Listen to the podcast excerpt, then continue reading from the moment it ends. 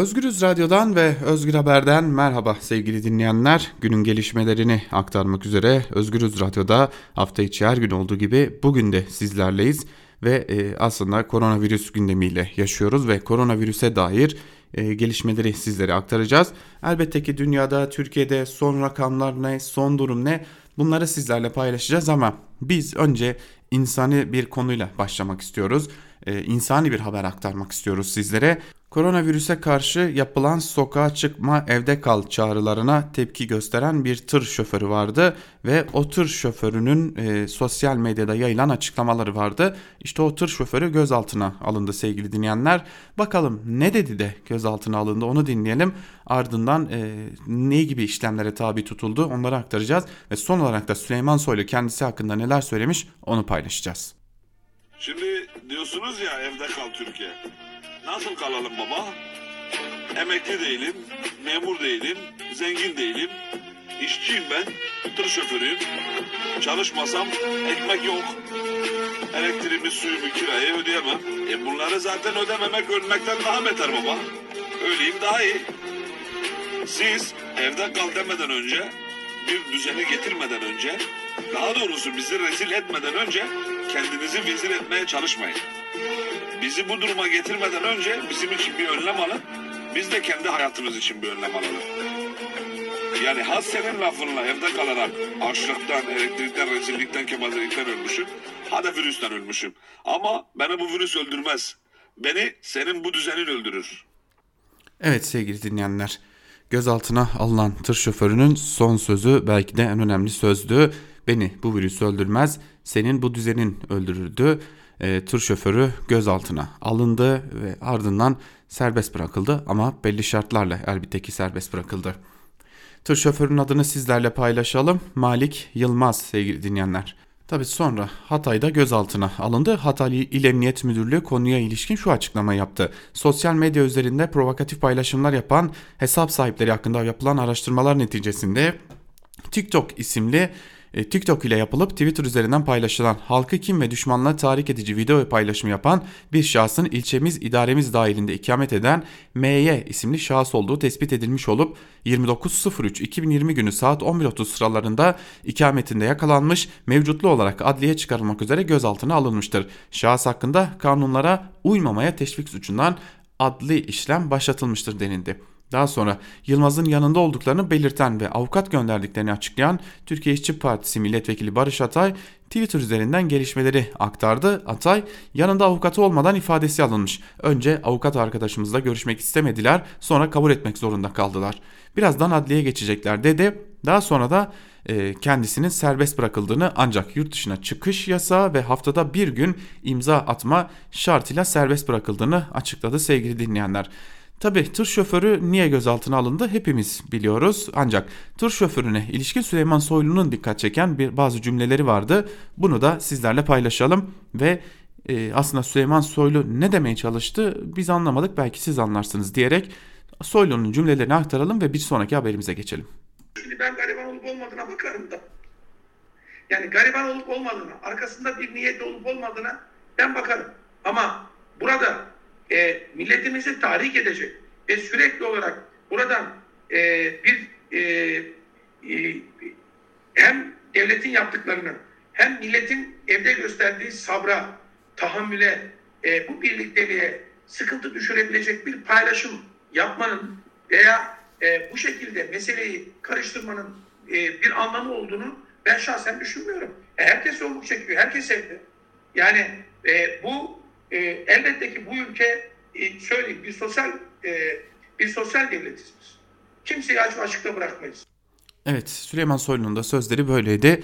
Takdir siz değerli dinleyicilerimizin diyelim ve geçelim koronavirüs gündemine sevgili dinleyenler. Ne yazık ki Türkiye'de de koronavirüs vaka sayısı hızla artmaya devam ediyor. Sağlık Bakanı Fahrettin Koca açıklama yaptı ve vaka sayısının yükseldiğini, can kayıplarının arttığını ancak belki de önemli bir güzel bir gelişmeyi de arada biz sizler için aktaralım. Test sayılarının da arttığını duyurdu değerli dinleyenler. Neydi peki? Son durum ne? Onu sizlerle paylaşalım. Sağlık Bakanı Fahrettin Koca her gece olduğu gibi yine sosyal medya hesabından yaptığı açıklamayı, Türkiye'deki son verileri açıkladı. 9.217 kişiye koronavirüs pozitif tespitinin yapıldığını açıkladı ve yine dün itibariyle toplamda 23 kişinin daha hayatını kaybederek Türkiye'deki can kayıpları sayısının da 131'e çıktığını açıkladı. Yine bakanlığın verilerine göre şu ana kadar COVID-19 tanısı konulan hastalardan 105'i de iyileşmiş durumda. Test sayısına gelecek olursak 9.982 dün toplam yapılan testi, toplam vaka sayısı böylelikle 9.217'ye, toplam test sayısı 65.446'ya, toplam vefat sayısı 131'e, toplam yoğun bakım sayısı 568'e, toplam entübe sayısı 394'e ve toplam iyileşen sayısı da 105'e yükseldi değerli dinleyenler.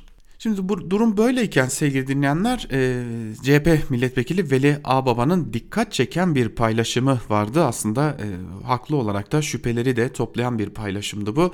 Neydi o paylaşım? Özellikle İstanbul'daki vefat sayılarına dair bir haberdi bu. Daha sonra zaten o habere erişim de engellendi. Daha doğrusu o siteye erişim engellendi. Bir türlü o siteye ulaşamıyor kimse ve o verileri bir daha göremez olduk. Neydi bu konu? Veli Ağbaba İstanbul'daki can kayıplarının gizlendiğini iddia etti ve buna dair de bir belge paylaştı. CHP Genel Başkan Yardımcısı Veli Ağbaba İstanbul'da 20 kişinin koronavirüs nedeniyle hayatını kaybettiğini ve bu bilgilere E-Devlet üzerinden ulaşılabildiğini duyurdu. Ağbaba, virüs yüzünden bir günde 20 kişi ölüyor ama 81 ilde toplam 16 kişi öldü deniliyor. Bu bir skandaldır diyor. Veli Ağbaba'nın bu paylaşımının ardına E-Devlet cenaze bilgi sistemlerine giriş engellendi. Sisteme girmek isteyen vatandaşlar sistemde yaşanan teknik bir aksaklık nedeniyle işleminiz tamamlanamadı uyarısıyla da karşılaşmaya başladılar ve Veli Ağbaba buranın fotoğraflarını da paylaştı ve 20 tane Covid-19 bulaşıcı şeklinde can kaybının kaydedildiğini ortaya koydular. Can kayıpları arasında 48 yaşındaki insanlar da bulunuyor. Tabii bu arada illerde de pandemi kurulları toplanıyor sevgili dinleyenler. Bazı illerde buraya büyükşehir belediye başkanları çağrılıyor, bazı illerde çağrılmıyor. Bu da dikkat çekici bir durum. İşte İstanbul'da Ekrem İmamoğlu, Ankara'da Mansur Yavaş çağrılıyor. Adana'da bazen çağrılıyor, bazen çağrılmıyor gibi durumlar var. Ancak dikkat çeken nokta ise bu kurullara tabip odaları, sağlık meslek örgütleri, sendikalar hiçbir biçimde davet edilmiyorlar veya bu toplantılarda söz söyleme hakları bulunmuyor. Bu dikkat çekici bir durum. Tabii kayyum atanan büyük şehirlerde yani Van, Diyarbakır ve Mardin'de ise hem büyükşehir belediyesini yani halkın iradesini hem de valiliği yani devleti aynı isim temsil ediyor. Aslında devlet ve millet, ironi yapacak olursak tabii ki devlet ve millet orada yek vücut olarak tek bir isimde temsil bulmuş oluyor. Pandemi kurullarının da son durumu bu sevgili dinleyenler. Peki dünyadaki son durum ne? Dünyadaki son duruma dair ilk olarak total rakamları verelim size.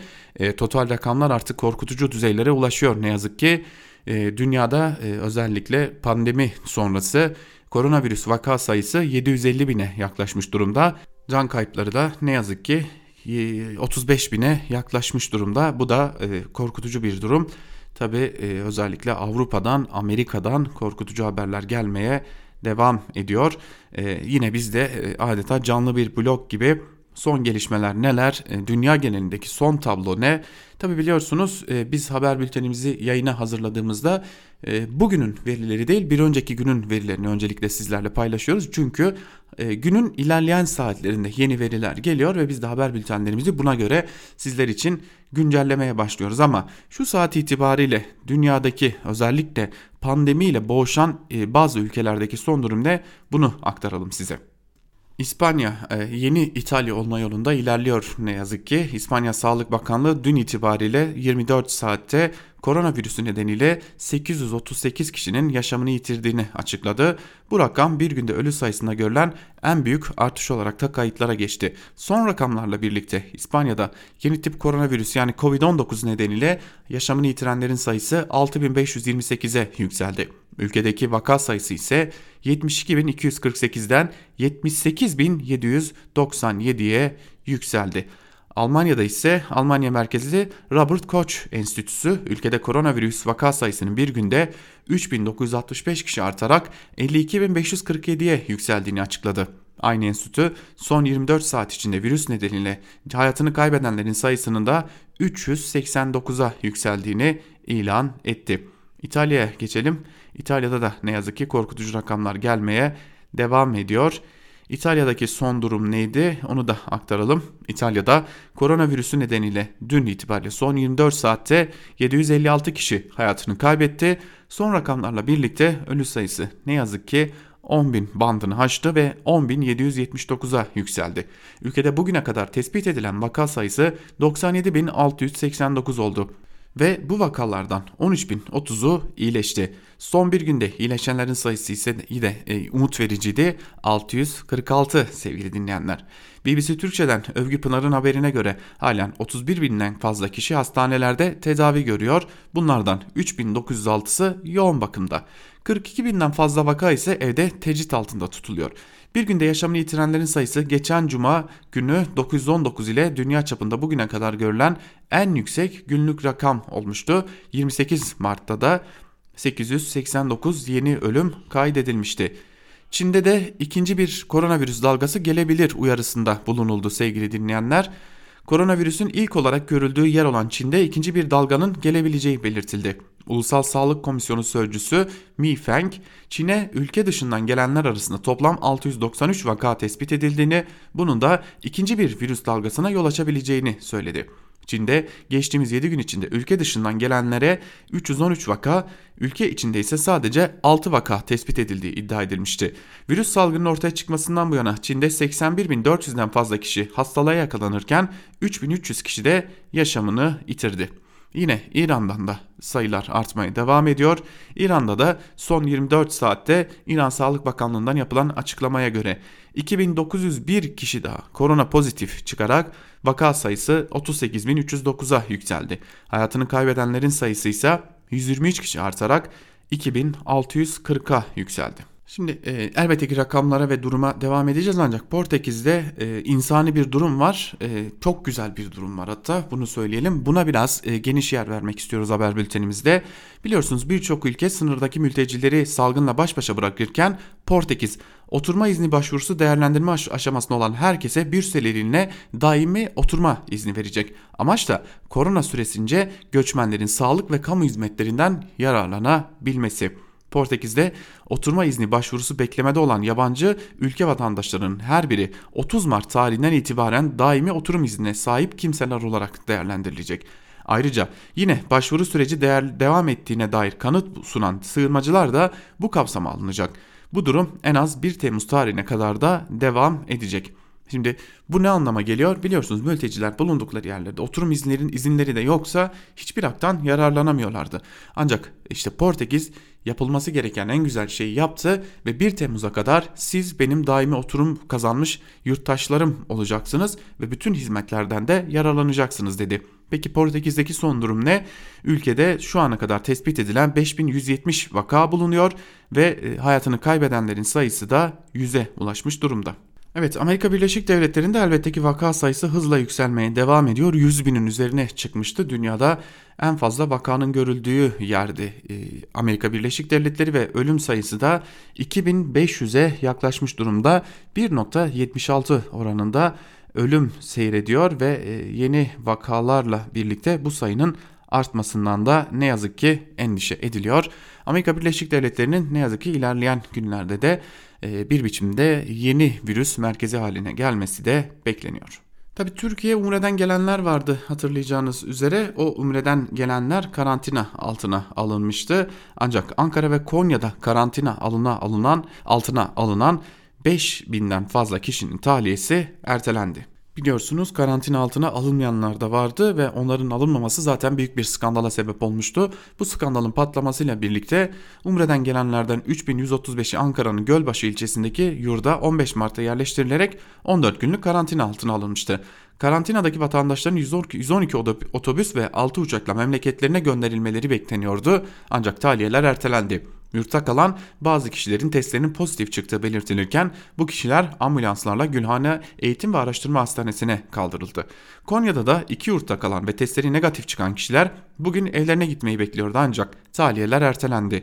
Virüse rastlanıp rastlanmadığı açıklanmayan yurtlarda 2200 kişi daha kalmaya devam edecek. Tabi bu durum ne yazık ki korkarız ki ilerleyen zaman diliminde bir gerginliğe de sebep olacak gibi duruyor ve bu da bambaşka bir durumu ortaya çıkaracak. Evet, bu haberle birlikte biz haber bültenimizi noktalayalım. Dünyanın her yerinden, Türkiye'nin her yerinden haberler yağıyor.